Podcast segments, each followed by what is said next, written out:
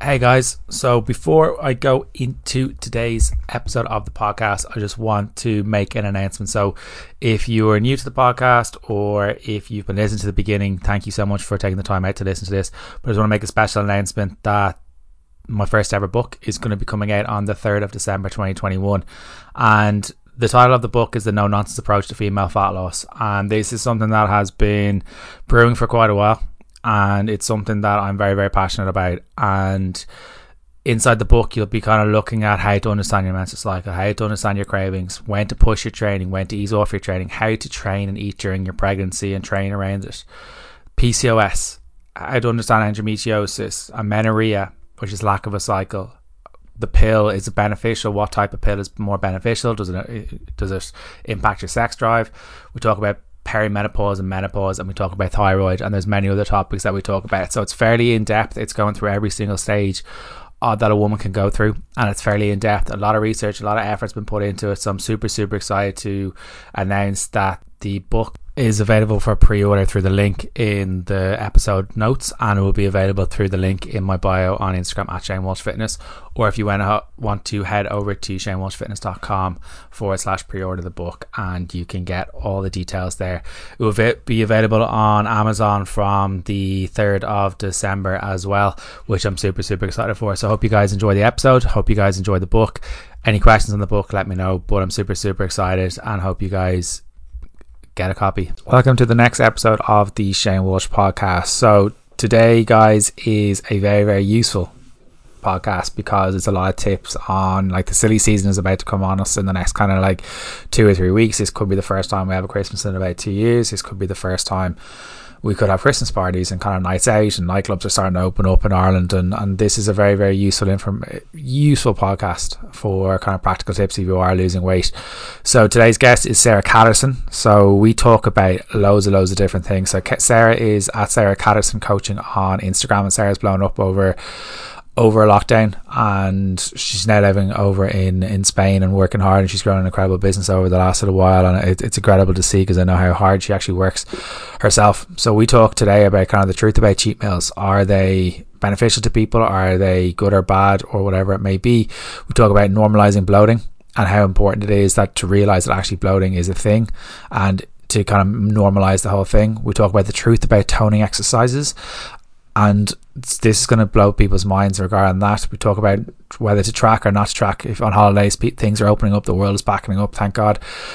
So it's realizing that should we actually track calories when we're on holidays? Should we work out when we're on holidays?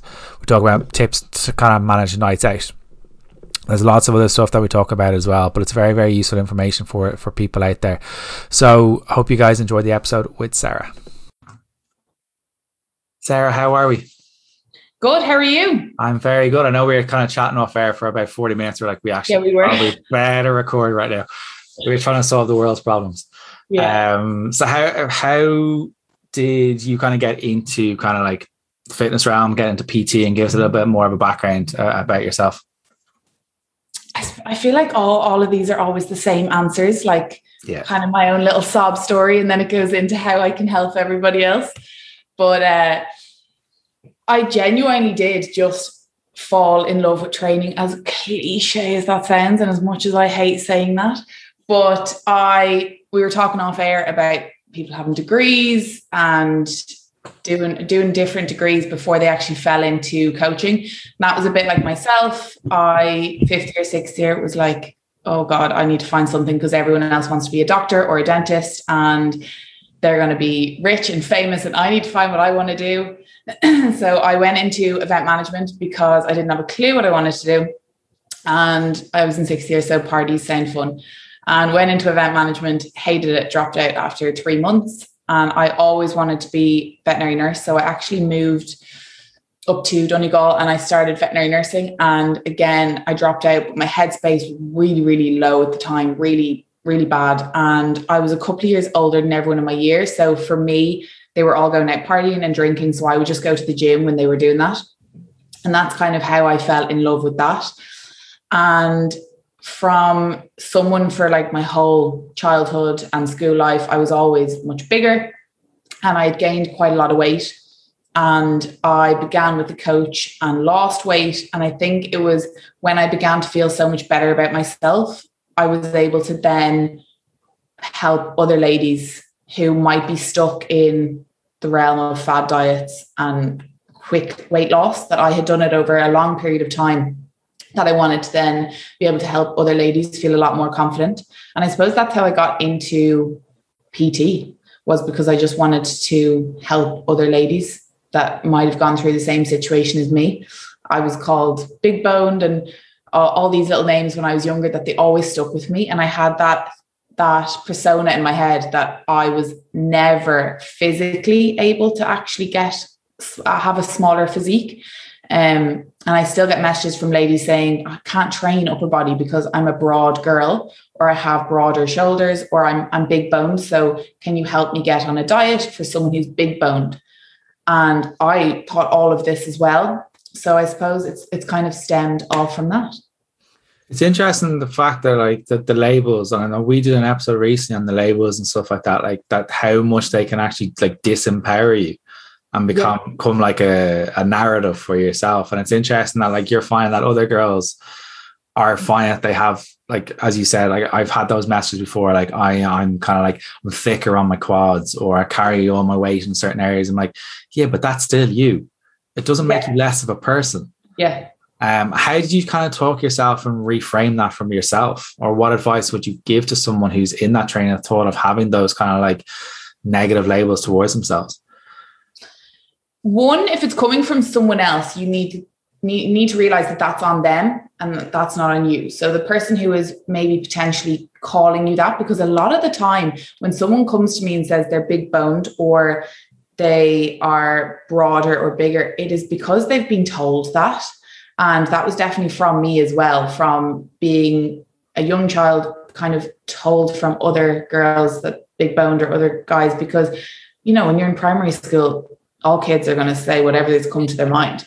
But it's that one thing that's going to stick in your mind for like 10 to 15 years. And the more you tell yourself something, you you actually believe that. It's like when you tell a white lie. And if you tell it over and over and over, it can actually, you can be like, oh God, is that even a lie? Because you start to believe it yourself.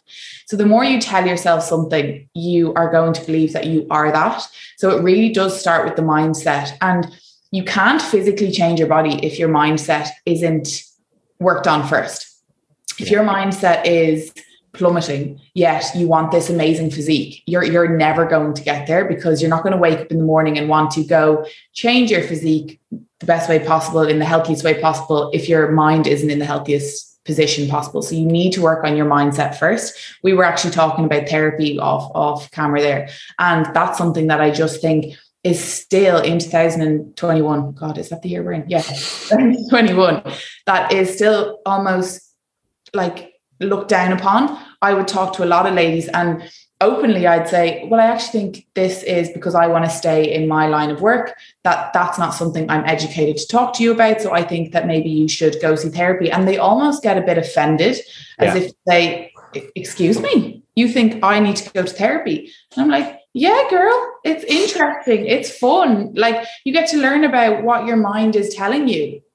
And uh, one really interesting book is called The Chimp Paradox. I don't know yeah. if you've read it, but I've read that, yeah. Else, yeah, it's a brilliant book. And it's it's just learning about your mindset because you we don't always have we have control over if we go to the gym because we're making our body move and walk to the gym and go do it but we don't have control all the time of what is going on in our mind so if your mind is telling you that you're something you're going to start believing that but working on the mindset first and as i said therapy is absolutely brilliant for that it's interesting thing you brought up therapy because I think a lot of people do think it's like a personal attack of when they say like I think yeah. you're better or suited for this, but then it's like, well, I'm actually not almost like I'm not screwed up enough to go and warrant to go and talk to someone about how I actually feel. It's like you first of all, you're not screwed up.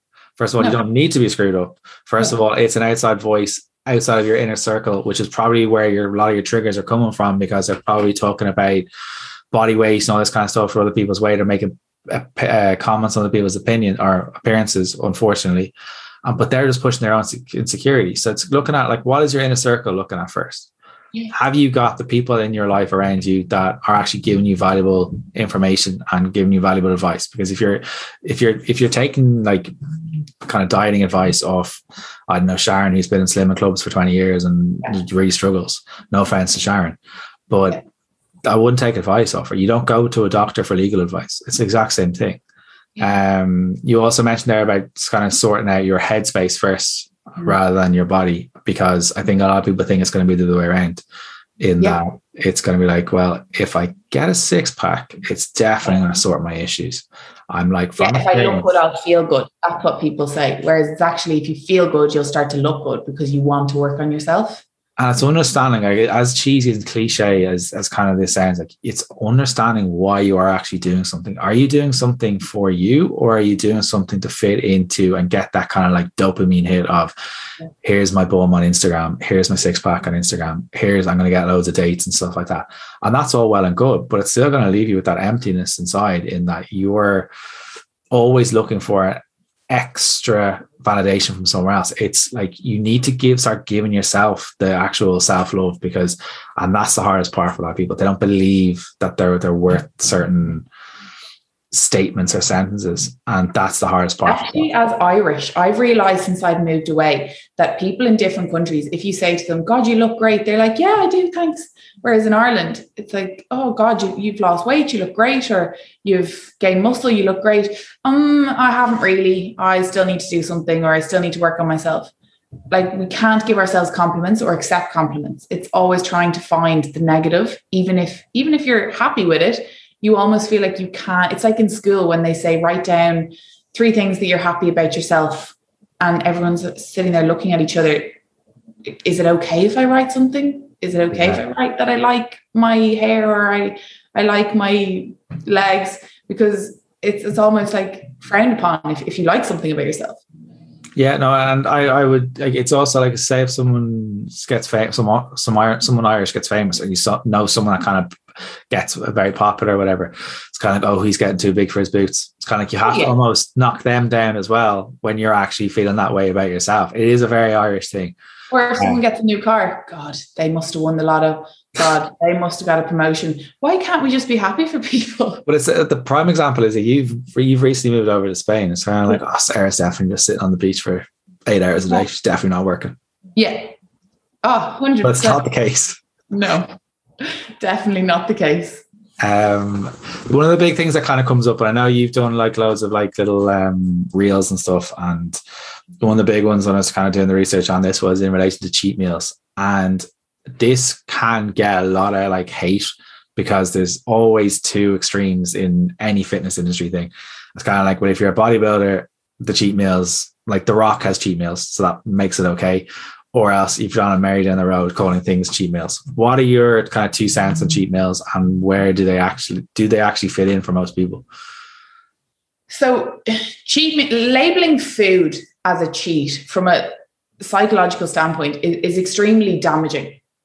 And at the moment, we have such a high amount of eating disorders, body dysmorphia, and it, it's just increasing as the months and years go on, especially after lockdown.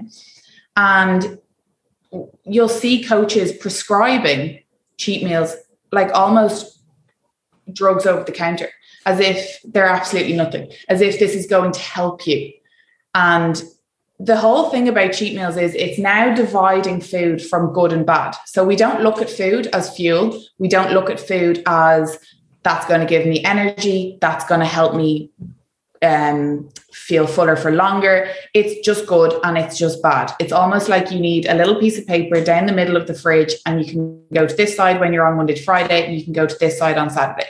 And having those meals told to you is almost like a bit of magic fairy dust that a coach is telling you well if you have these meals on monday friday you can actually slam a pizza and chips and everything on a saturday and you can still get results but what they're not telling the client is that from monday to friday you're actually starving yourself because you're on really really low calories and that's how i'm going to fit in that little cheat meal and at the end of the day i I just don't understand the word cheat meal. Like you're not cheating on a 10 year relationship.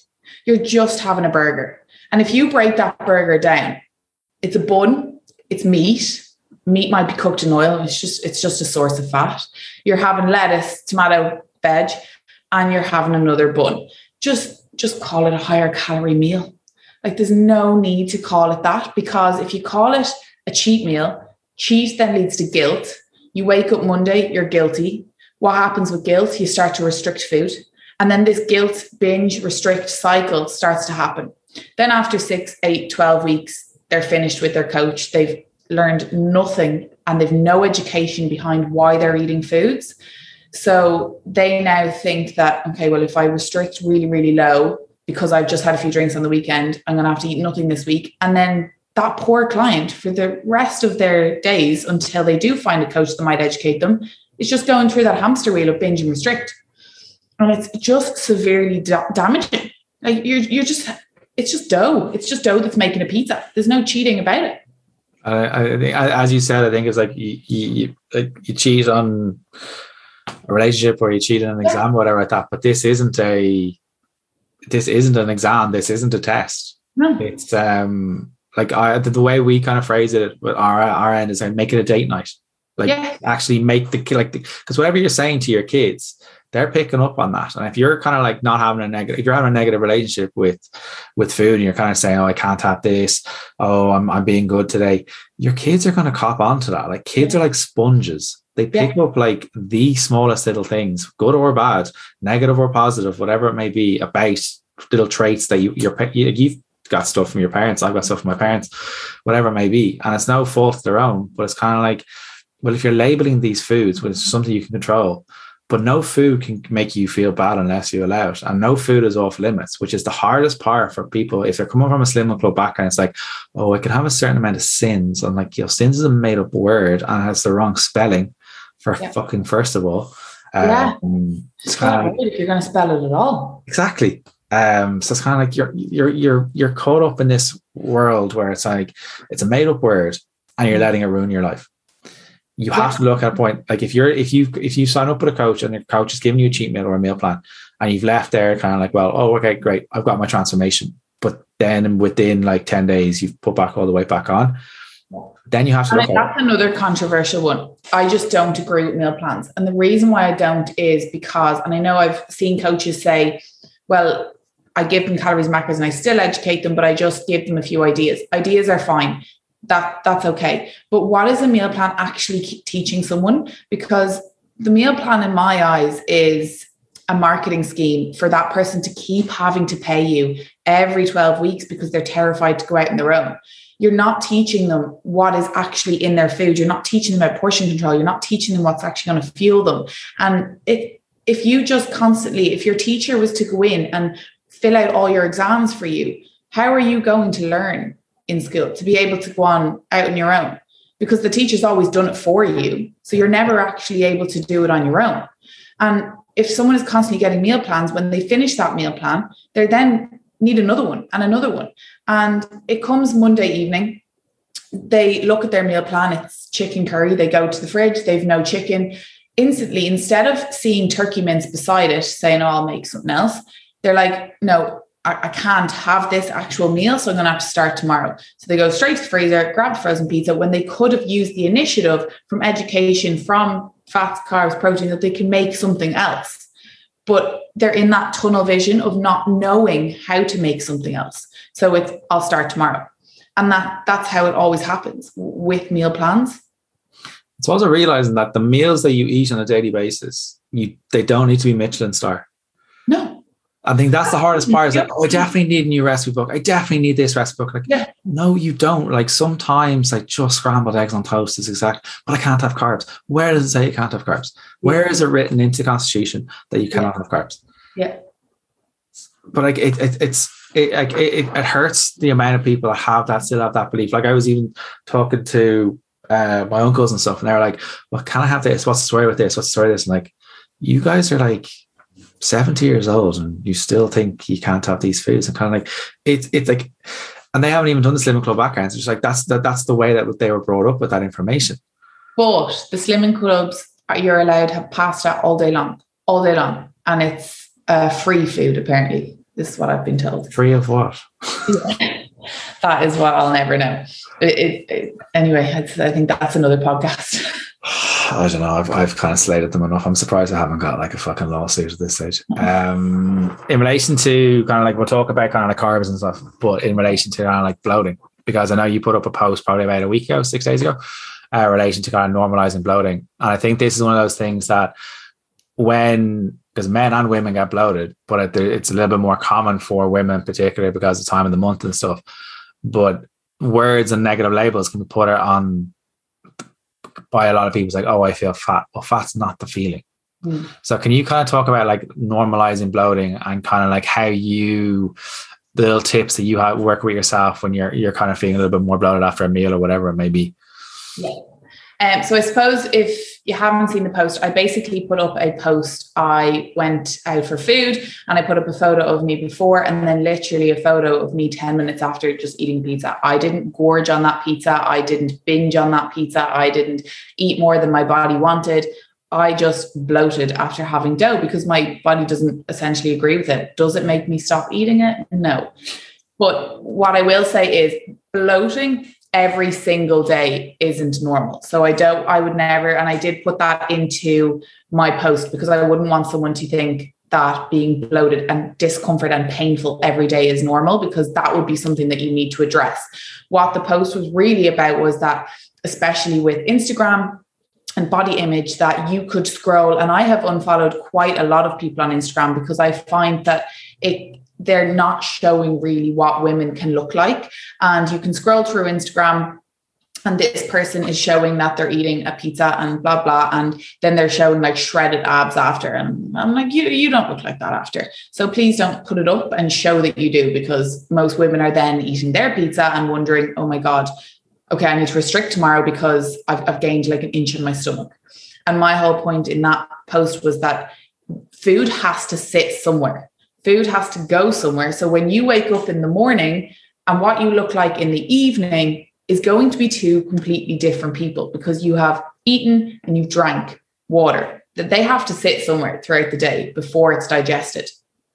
But obviously, with the likes of IBD, IBS, Crohn's, they're obviously different situations. And of course, you will suffer with bloating. But if you are someone that suffers with bloating every single day, then a few things that I would address or look at would be, and one main thing that people never look at or never think of is chewing food. If you, I'm always giving out to my boyfriend, like it's it's like a shovel, it just it just goes down in one tunnel. Um, if you're not sitting down and putting your fork down in between bites or in between spoonfuls, and you're just shoveling it down and you're not even breathing while you're eating, that's going to cause discomfort and bloating.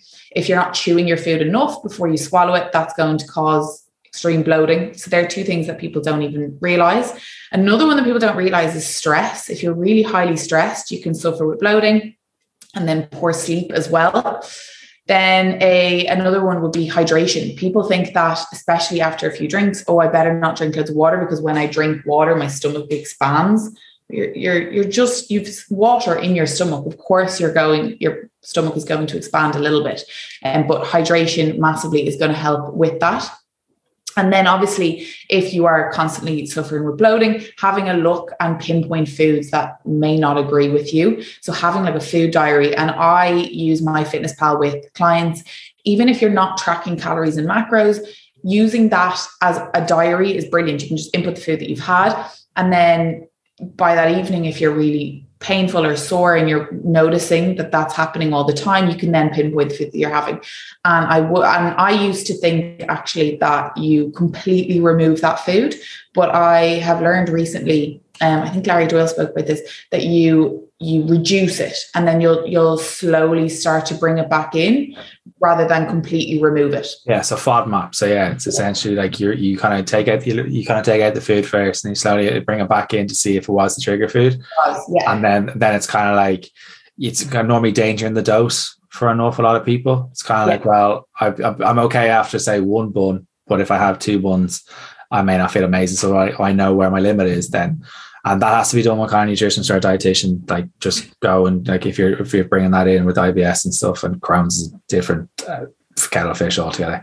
Yeah. Um, if someone wants to listen to an episode of Crohn's, uh, go and listen to Ben Carpenter's interview. Oh, absolutely brilliant with James Smith. Yeah, um, that's the best one. Like if you like, most people will be looking at at, at Ben and saying, right, that's body goals for a lot of lads. Yeah, but that man is in a lot of pain on a daily basis, and yeah, the way he talks about it, so open and honest about it. it, it it's he's doing a incredible work for the, the, the kind of the, the Crohn's community, and it's one of those like we have one or two clients with Crohn's, and it's, it's sometimes it's hard to kind of watch it, um, but it's kind of recognizing essentially what's um what's the trigger and how to actually manage it properly. Yeah. Um, there's there's another kind of question that kind of comes in an awful lot in relation to kind of exercise, and I know this is the fitness buzzword for I think uh, I'm going to say for women mainly I think is the word toning. Um, I'm going to let you go off on a rant here about the truth about toning exercises. Just before I go into toning, I just want to mention because I feel like I've just tarnished bloating. Bloating is so normal around your period and ovulation. Just in case some women were like, "Shit, she's just said I'm not meant to bloat." No, but like it, like it, it, it is, but it's all like it's completely normal. But it's yeah. also like there are tools to kind of manage it, and like it, what yeah. Sarah said regarding hydration and food and mastication, like not masturbation. Mas- we can do masturbation, too, yeah. but mastication, um, but all that kind of stuff, and getting your veggies in will really help and reducing caffeine and alcohol, that kind of shit. So, toning exercises, the truth. Toning exercises. So toning is not a thing. Toning does not exist. Um, so I, I get messages off ladies saying, What's the best way to tone? My bingo wings is one that always comes in, is the big one, is the word. Um, how do I tone the inside of my thighs? How do I tone my stomach? The L, the L six pack is the one that is always coming up. Or the, the lower ridge near the belly button. The lower, the lower. Um, and especially women. And I just wish women would understand that un- unless you go to severe extremes, with lowering your body fat that you are going to have skin and a part of your stomach where your womb would be. As women, we have to have that part of our stomach unless you go to severe restrictions of needing to lower your body fat.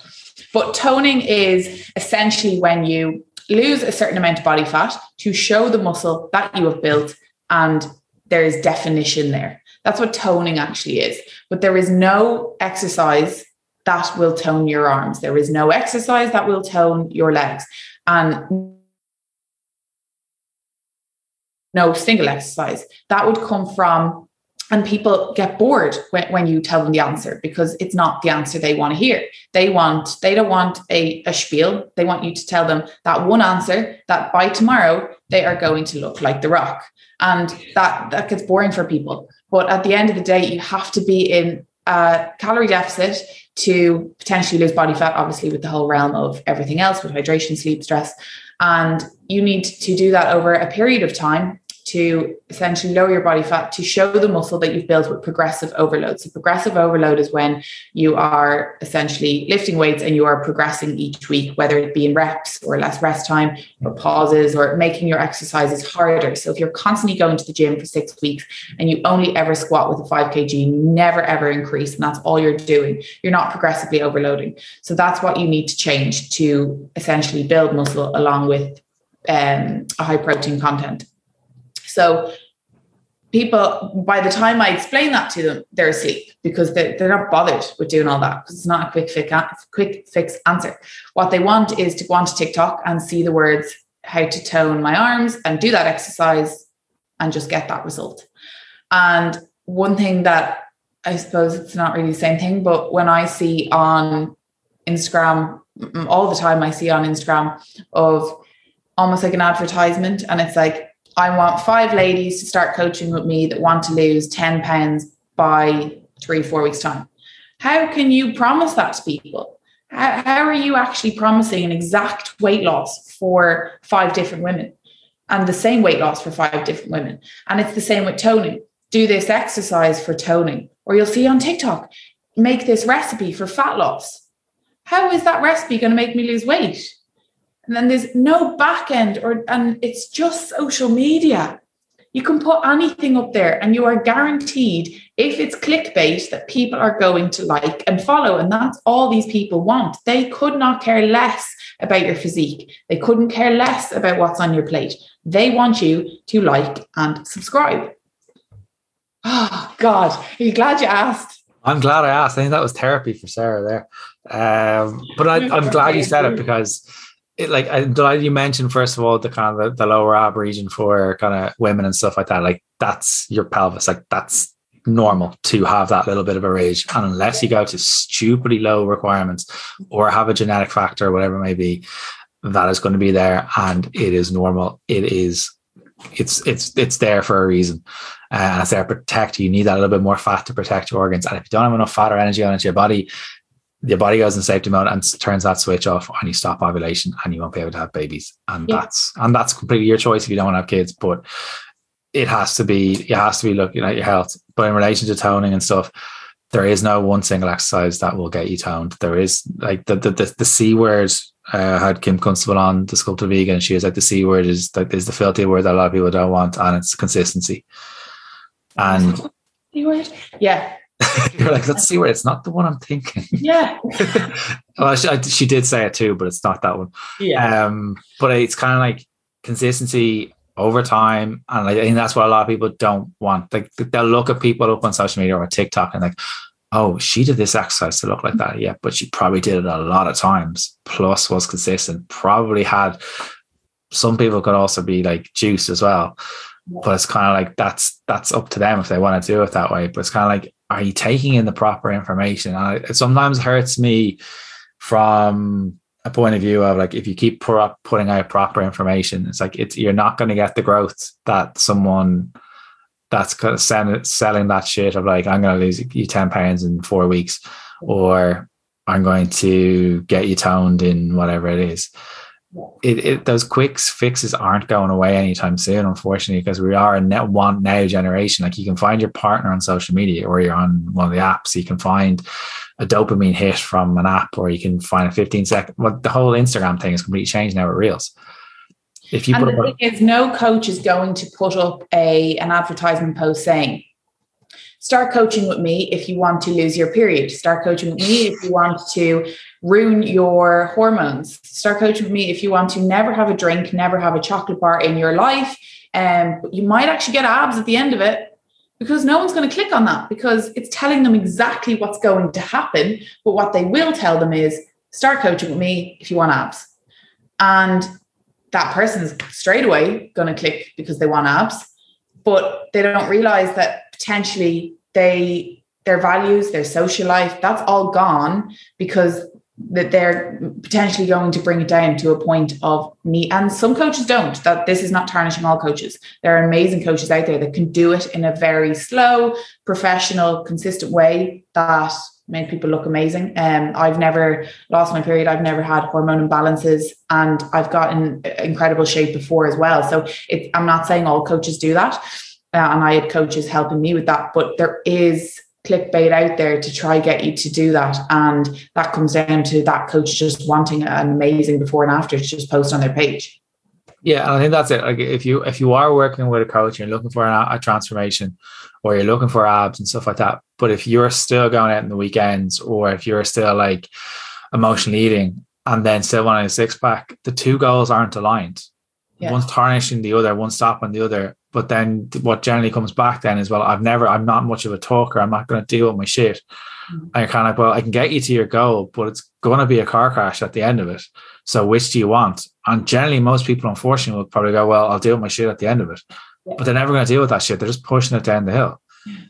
And it's, yeah. it's not it's not nice to watch because I know when we're so I, I've I've turned people away. It's kind of like, but I'm not going to do this for you. Yeah.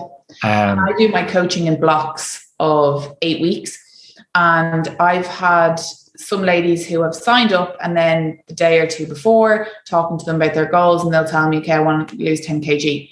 And I say that, well, you won't, and that's not possible. You shouldn't be losing 10 kg in eight weeks because it's probably, especially for your height, your weight, your age, your lifestyle. And they'll tell me they might be going out every weekend. I say that's not, that's not what you should be doing, nor will I actually be coaching you to do that and a refund will be given because I am not going to coach someone out of what I would do myself, nor what I think is okay to do.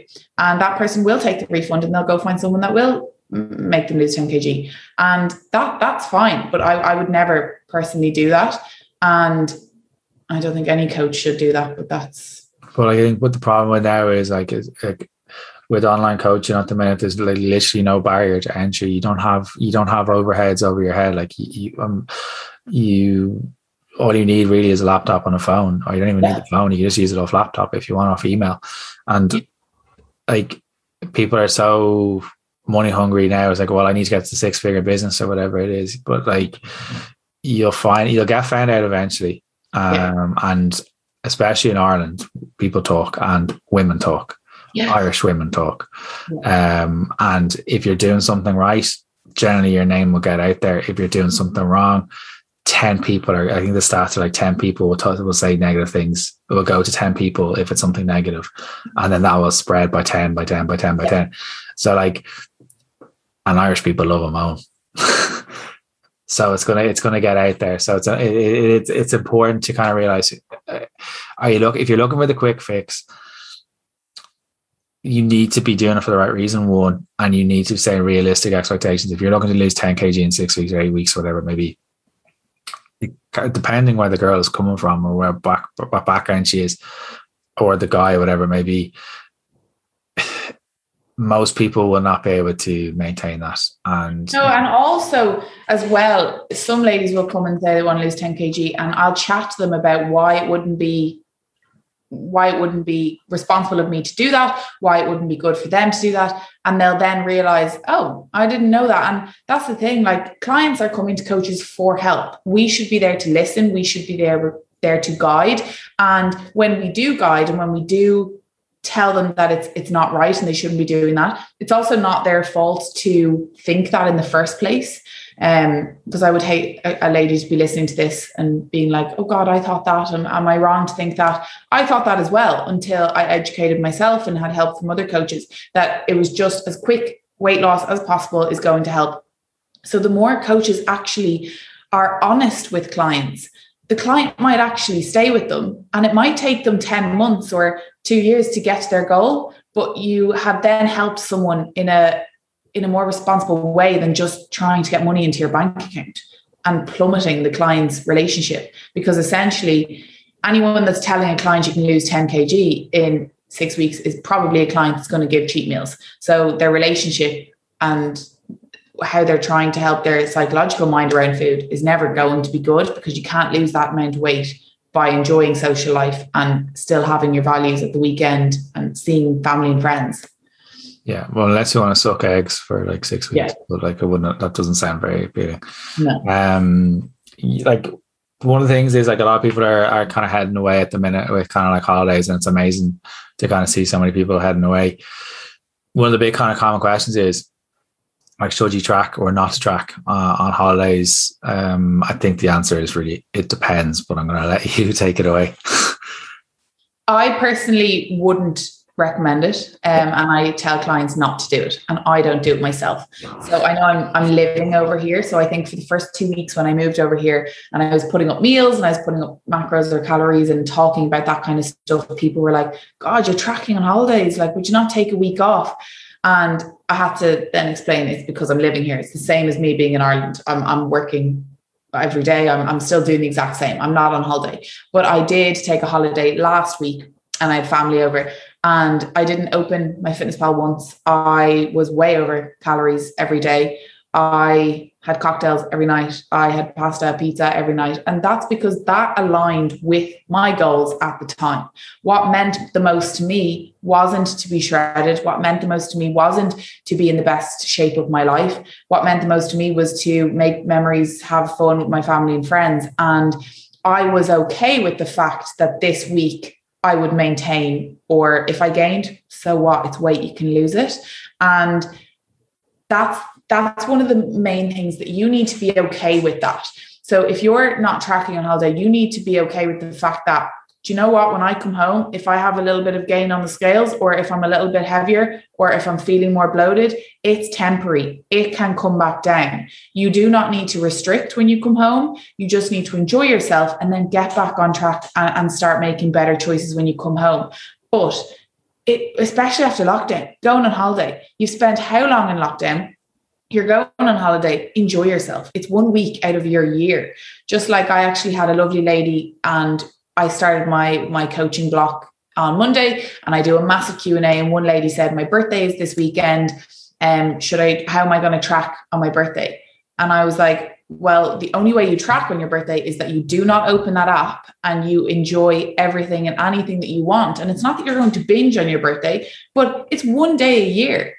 You should never be making yourself feel like you have to be having chicken, rice, and veg. Not that you should be having that every day anyway, but enjoy your birthday. That's one day a year. Enjoy your holiday. It's one week a year. Personally, for me, I love to train. I don't do it as a chore. So when I go on holiday, I will book a, a, hotel with a gym or I'll find a local gym because that's what I enjoy. So I'm sure people are rolling their eyes here and that's not what you enjoy.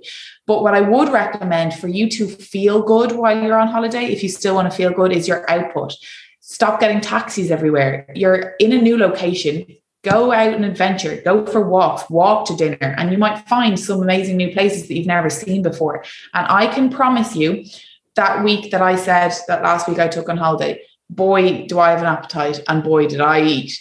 Um, and absolutely nothing changed with my scales or my measurements, or I still feel great because my output was so high. I was going on walks with my family and I was racking up 20K steps a day, but it wasn't like I was making myself do that. It was just because, in my eyes, I wanted to explore new places.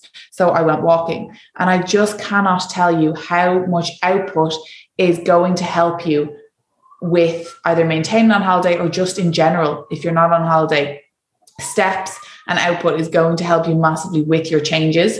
But no, on holiday, do not track. Just enjoy yourself, enjoy every moment.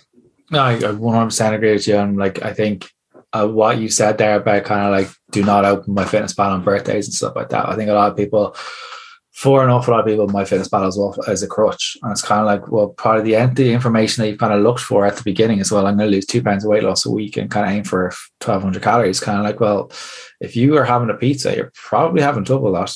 Um, yeah. If you get a Domino's, it's probably about two and a half thousand calories for a medium one anyway. Yeah. So like you're you're better off being able to say, well, what can I track? Well, I can track my mood, I can track the memories, and like my kids want me to be present or whatever it may be, and kind of go in that way and see how, how that actually that actually makes you feel because ultimately your kids could not less give less of a shit of what you actually weigh. They're there, they're they want their parents to be present, they want their parents to be happy.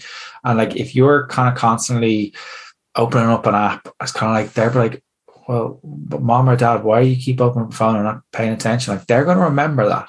Yeah. And that could potentially get like scar them down the line. Like you have to look at it from a point of view of yes, you potentially on a weight loss journey, but if you're away for one or two weeks, there's still 51 or 50 weeks left in the year that you can still, and you shouldn't probably you shouldn't be on a diet for 52 weeks a year anyway.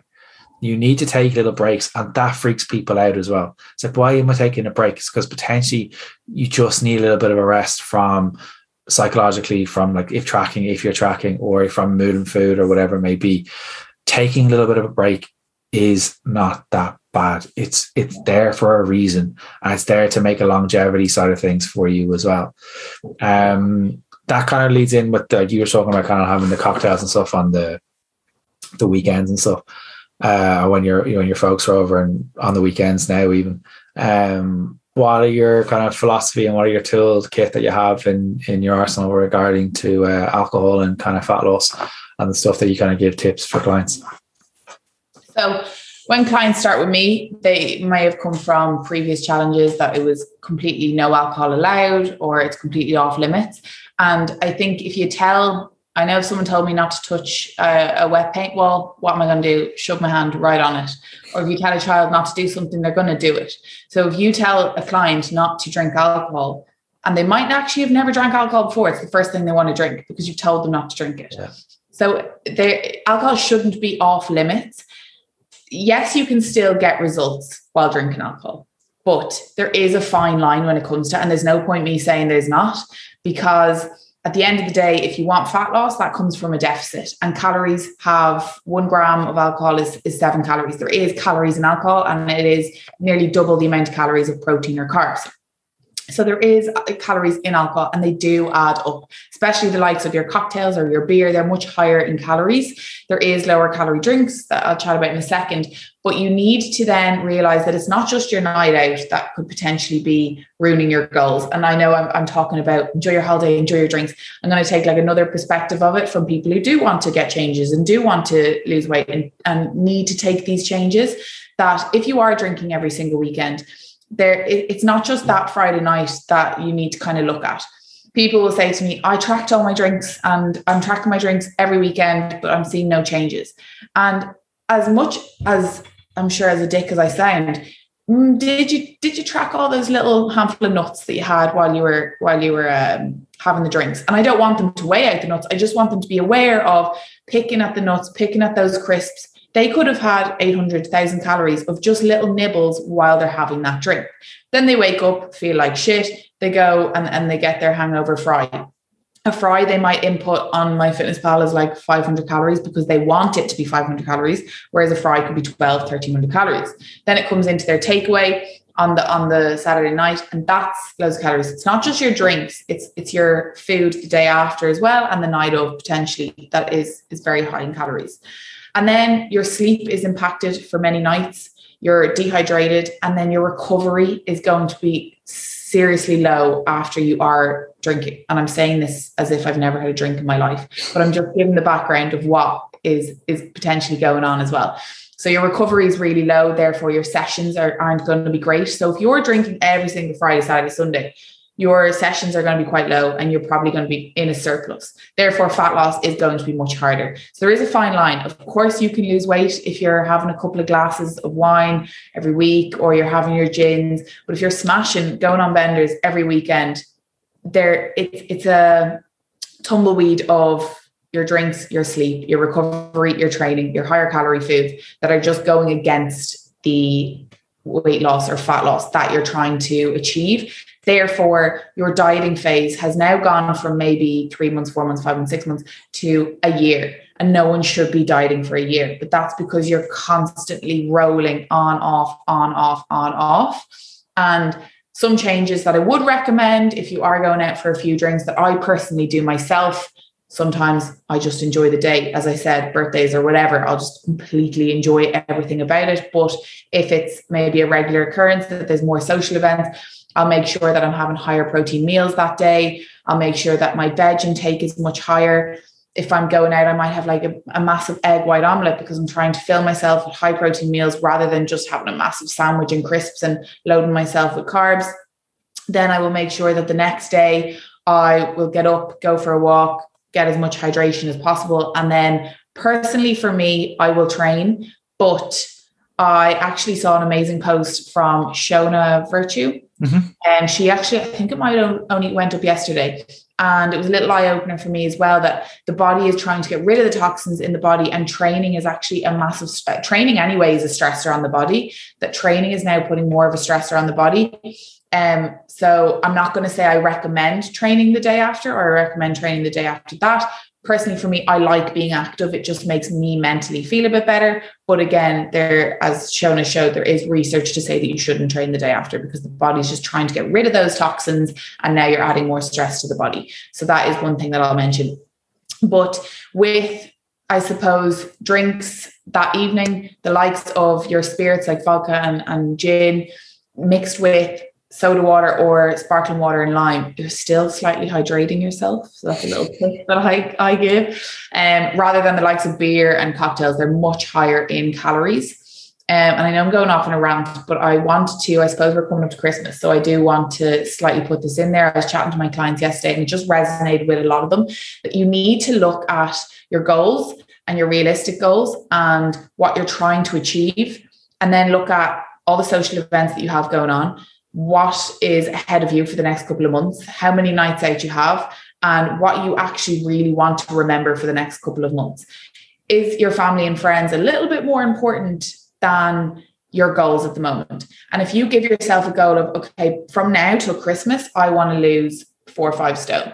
Okay, well, is that going to align with the amount of social events that you have going on? And if you strive for that weight loss, and you're constantly striving for that weight loss, like yeah, you're going out every single weekend. You are constantly standing on that scales. You're constantly looking at the goals that you're not achieving, and then you are you're telling yourself you're a complete failure. And that can actually go the opposite end. Then you can start to get pissed off at yourself. You're angry at yourself that you're not getting that weight loss, and no one should be focusing on a uh, on a, a weight loss, or no one should be focusing on the scales anyway alone. But if you're not achieving that, then you potentially could end up just saying fuck it and binging and going the opposite way. Whereas if you look at it realistically and say, okay, I've eight social events, eight nights out now till Christmas. If I maintain what I've achieved right now, I'm going to be in a serious position by the time I get to January because I haven't actually gained loads. And if you allow yourself that in your head, you're mentally telling yourself, it's okay if I gain a little bit. It's okay if I don't see a severe weight loss around Christmas because you are setting yourself up for failure if you are trying to get a massive weight loss for Christmas. What always surprises me is I was talking to someone yesterday on a welcome call, and they're like, every year on the 1st of December, I decide to try and do a diet. Yeah. I'm kind of like, well, is that realistically the best? Probably the worst month to diet ever. It's uh, that on the 1st of January. Yeah. It's the, the two worst times to try and start a diet. It's like, but I, I am trying to undo all my drinking. Like, well, first of all, there's the issue. Yeah. There's the issue. What are you trying to undo? That's like me trying to undo my baldness. It's not going to happen. stop trying to un- trying to try stop trying to un- unwrap things or trying to make things more difficult for yourself. Trying to find a balance. I love the point that you said, like you fuel yourself for your nights out. Like you eat what you're having on a normal day to day basis because so many people like will starve and, will starve and restrict for the day. It's like yeah. well, no wonder I'm absolutely shit faced after about two pints. Yeah. And then I go to Zaytoons and then I'm waking up in a kebab. Like that's not, not like and then you're like try to reduce the, the takeaways afterwards as well. It's interesting the thing that you brought about up about uh, the exercising what what Shona said. I do think some sort of movement could help. Um, like if you're expecting yourself to be able to go and run a marathon the next day, you're not Tom Hanks. Like don't like probably just don't do that or don't do a spin class. It's not about sweating out of you. It's literally just being able to move your body because I guarantee probably help you sleep the next day anyway. And you probably get a power nap and you probably wake up more refreshed anyway. And you're probably setting up yourself rather than having that sluggish mood on the Monday or the on the Tuesday afterwards, depending on how quickly you recover. But the hydration tip and some getting some sort of I know it's pissing rain here in Ireland at the minute, but getting some sort of movement in. Uh, you've recently kind of like taken up, you've been working with the coach for the last little bit. And I know we were talking off air, you're kind of like, how do I actually answer this question? I was kind of like, well, you've answered it without you even realizing it. Yeah. What are the biggest lessons you've learned from getting coached about yourself, one, and kind of like the stuff that you've kind of implemented with clients uh, yourself? Because um, you made a very, very bad point off air about kind of that side of stuff. I remember what I said off air now. Oh, it was. I'm not going to name the coach, but it was in relation to the values that you allow. Oh yes. Um, so I was with a coach a while ago, and again, as I mentioned off air, it wasn't the coach. The coach was absolutely incredible. But about four or five years, I had a holiday coming up to, and my my mindset at the time, I wasn't a coach myself. I wanted to get as lean and as shredded as physically possible for that holiday. I that's all I wanted and I, I achieved that. And it wasn't um, brought down to severeness. It was done over a long period of time. I still enjoyed myself. I still enjoyed food. There was no severe restrictions. Uh, the coach was absolutely brilliant. But I got down to what I wanted. So it was I had ticked off my box is that I wanted to get lean. And but when I went on holiday, I was still in that mindset of what the fuck do I do now? Where do I go from here? And I had learned that or on holiday, I was still subconsciously, even in Asia, like taking out my phone and putting in chicken fried rice on MyFitnessPal just to roughly see where I'd be on that day. And oh God, I still had an amazing time traveling, but I do have that slight regret of me. And this goes back to the holidays as well, that I tracked over there. I, I was worried about my physique on holiday, even though I was really lean. And I definitely had no education around coaching and I had no education around how to kind of get out of this feeling. And I've taken that with me now that I can now educate ladies about using MyFitnessPal as a tool and as an as almost like an education method that should be gone after a period of time. You shouldn't be wanting to track your food for the rest of your life. If you are still using MyFitnessPal after years and years and you haven't been able to take breaks from it, then you're not actually learning. Because as humans, we only eat 20 to 30 items of food. We don't really go past that. And you're constantly eating the same foods. So after you've been inputting, you've learned about portion control, you've learned about protein, fats, carbs, etc., and what you're using to fuel your body, you should be able to go out on your own and actually be able to eat these foods without inputting it. But that's what I learned from then that I had just got, I didn't care about anything else. I just cared about being lean. And that would always be one. I actually just started with a one to one lady there, and she even came to me and said she has in the past gone to extremes and now I know from my own experiences that I'm able to help her from, okay, well, that's exactly where we're not going to go and how we're going to achieve a great physique and a great mindset, but without taking those extremes. Because once you can almost cross a line, that's essentially where those body image, negative body images can come into play. Um, but again, as I said, the coach was amazing. Other other than just my own mindset didn't wasn't great, but I'm able to use that now as my own education to help other ladies. But the coach that I'm with now is just like every every day is a learning day. And um, he's absolutely incredible. Luke from the Muscle Mentors, and he do they do their own um, course as well which I haven't done, Luke, so I'm sorry, but I do want to do it. It looks amazing. No, I, I, haven't done it either, but I've I've, I've seen because I, I, know one of the other Luke's other uh, one of Luke's many other clients, um, and then but they have an education portal for PT. So if you are PT, there's many education portals out there like Lift the Bar and stuff. But like Muscle Mentors have an incredible like resource and knowledge. Like yeah. I remember. I also always get asked like, why do you have a coach if you're a PT? Why do you need a coach? And I think some people might think God, she must be a shit coach if she needs a coach to help her. Well, I'd probably say it the other way around. Yeah. So, like Annie, and I, I think it was Paul Mort who said this. Any coach who has a any good coach who has a coach in their corner is going to be a much better coach because they're actually willing to learn off higher coaches from them. And that's why I picked Luke, Luke was because he has much more knowledge than I would do. So I know that training with him means that I'm able to learn a lot more for me to be able to relay that to my own clients. And then for me, it means I don't have to do my own program. I don't have to worry about my own training. So I can just put 100% into my own clients it's interesting what you said about what Morty said, and it's kind of like, well, Cristiano Ronaldo has his own kind of like fitness coach, and I don't yeah. recall him being shit. Well, you, you don't recall him being shit. He's shit at fucking tracking at the minute, but, um, but yeah, like it, like every coach, I think at some stage should be looking for guidance from someone because, like, if you think you know it all as a coach, you're probably in, you're lying to yourself because. Mm-hmm. There's not a day I don't go by. It's kind of like, well, a little nugget or if I'm talking to yourself or like talking to someone on a podcast or whatever, maybe there's not something that I can, I can like rephrase it to someone else or because most people is like, with especially with PTs, like we can overcomplicate the most the most basic thing because science is there, and if you're that way oriented, it's amazing. But if you can't verbalize it to it, like as if you're talking to a five year old, it's yeah. very, very difficult. And it's also being able to kind of like take a step back and say, well, am I pushing my goals onto the client?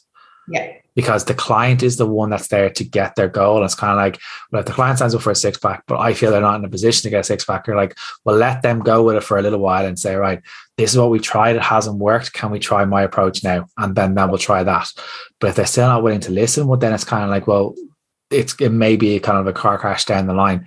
But if you're willing to go down that route, I will support you. But it's kind of like you have, you were going to have to stay on afterwards in order to get back um to kind of like reverse diet and that's the hardest part for people it's like well why would i want to reverse a diet this doesn't make any sense why would i want to reverse everything that i've tried to sign up with a coach for in the beginning it doesn't make a whole lot of sense but it does make a lot of sense from a psychological point of view and your body especially for girls your body yeah. needs a break and lads your testosterone needs a break as well. Um, sarah i can't thank you enough for giving up so much of your time. Um, there's so much in there the cheat meals the bloating the toning tracking uh, the alcohol and fat loss i think is going to be a big one for a lot of people and the lessons that you've learned. Where can people find out about yourself uh, regarding your coaching and the kind of the, the, uh, you've got one-on-one and you've got group at the minute don't you yeah, so you can just find me on Instagram, Sarah Catterson Coaching, or you can just email me if you need any more information, Sarah Catterson Coaching at gmail.com. Amazing. So, th- Sarah, thank you so much for, for coming on. Thank you very much for having me. I really appreciate it. Thank you.